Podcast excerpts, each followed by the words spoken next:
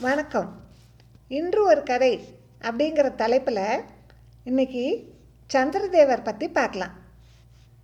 சந்திரதேவர் என்பவர் இந்து தொன்மவியலின் அடிப்படையில் நவக்கிரகங்களில் ஒருவர் ஆவார். இவருக்கு சோமன் என்ற பெயரும் உண்டு. சந்திரதேவர் சிவபெருமானின் இடக்கண்ணாக இருப்பதாக புராணங்கள் கூறுகின்றன. அத்திரி முனிவர் பல்லாயிரம் ஆண்டுகள் தவம் புரிந்து பிரம்மனிடம் பல வரங்களை பெற்றார்.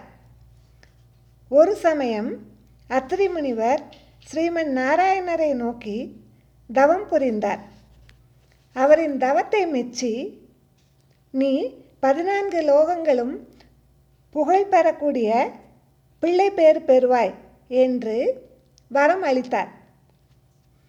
அதன் பலனாக அத்திரி முனிவருக்கும் அனுசுயா தேவிக்கும் சந்திரதேவர் பிறந்தார். அவருடன் பிறந்தவர்கள் துர்வாசன் தாத்ரேயன் ஆவர். தன் பிள்ளை சந்திரதேவருக்கு ராஜாவாக மகுடம் சூட்டினார். வானில் நட்சத்திரங்களாக வ வலம் வருகின்ற தட்சனின் இருபத்தி ஏழு மகள்களை இவர் மனம் செய்து கொண்டார். பின்னர் ராஜசுய யாகம் நடத்த எண்ணினர்.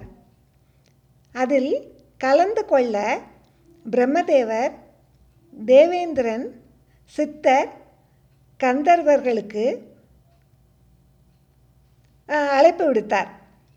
ஊர்மிளை மேனகை ரம்பா ஆகியோருக்கும் அழைப்பு விடுத்தார். அனைவரும் யாகத்தில் கலந்து கொண்டு அமிர்பாகம் பெற்றனர்.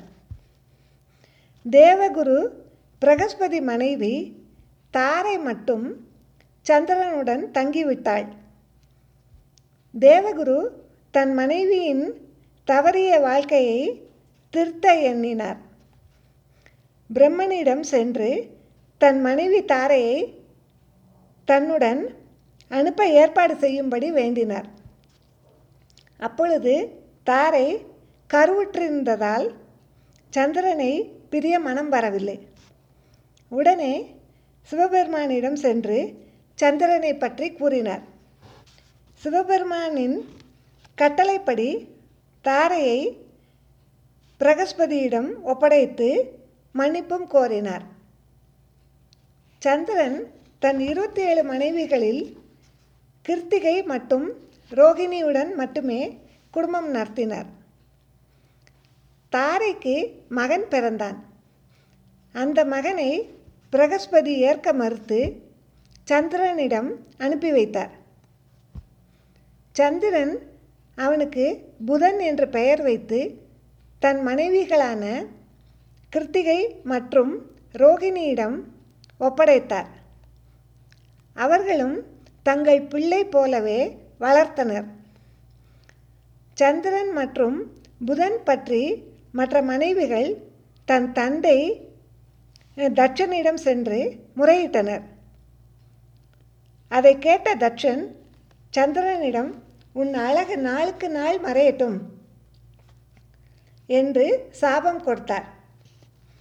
அதன்படி சந்திரனின் அழகு மறைந்து கொண்டிருந்தது. தன் சாபம் தீர சிவபெருமானிடம் சென்றார். பூமியின் சமநிலைக்காக சந்திரனுக்கு சிவபெருமான் உயிர் பிச்சை அளிக்கிறார். மனைவிகள் இல்லாமல் சந்திரனுக்கு அடையாளம் இல்லை இல்லை என்று கூறுகிறார். சந்திரன் மன்னிப்பு கேட்டு தன் எல்லா மனைவிகளிடமும் அன்பாக இருப்பதாக கூறுகிறார்.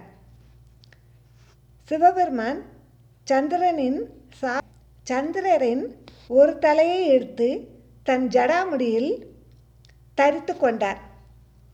அதனால் சிவபெருமான் சந்திரசேகர் என்ற பெயர் பெற்றார்.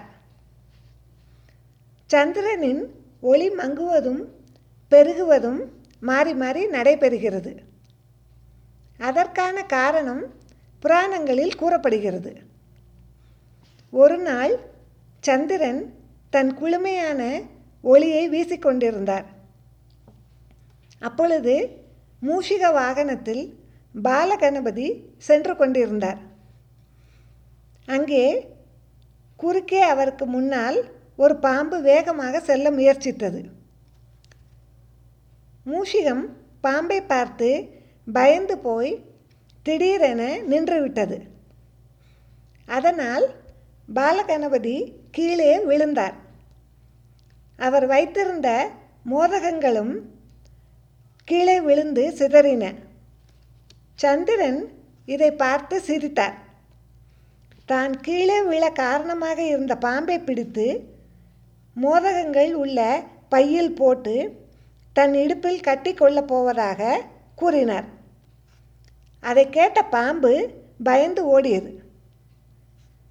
அதை பிடிக்க முயலும்போது பாலகணபதி மீண்டும் விழ நேர்ந்தது. அதை பார்த்த சந்திரன் குண்டு கணபதி கொழுக்கட்டை போல் இருப்பதால் விழுந்து விட்டான் என்று சிரித்தார். இதனால் கோபமடைந்த பாலகணபதி சந்திரனிடம் உன் ஒளி பொருந்திய மேனி தானே உன் சிறப்பு அதனால் அதனால் தானே நீ ஏளனம் செய்கிறாய். இனி உன் ஒளி மங்கி போகட்டும். ஒளி மங்கிய உன்னை காண்பவர்களுக்கும் இனி வாழ்க்கையில் சங்கடங்கள் உண்டாகட்டும் என்று சாபம் அளித்தார். சந்திரன் தான் கேலி செய்யவில்லை எனவும் தங்கள் குழந்தை விளையாட்டை பார்த்து ரசித்து கொண்டிருந்ததாக கூறினார். தன்னை மன்னிக்கும்படி கேட்டார்.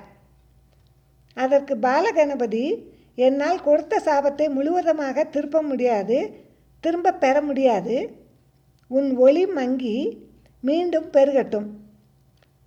ஒளி குறைவதை அமாவாசை தேய்பிரை என்றும் முழு ஒளியுடன் இருப்பது பௌர்ணமி வளர்பிறை என்றும் அழைக்கப்படும். என கணபதி மனமிறங்கி சந்திரனுக்கு அருளினார். அன்று அன்றிலிருந்து சந்திரனான நிலவின் ஒளி தேய்ந்து கடைசியில் அமாவாசையாகவும் பின் மீண்டும் கொஞ்சம் கொஞ்சமாக வளர்ந்து பிள்ளையாரின் அருளினால் முழு நிலவாகவும் மாறி பௌர்ணமியாகவும் ஒளி வீச துவங்கி பின் மீண்டும் தேய்ந்து வளர ஆரம்பித்தது. நன்றி.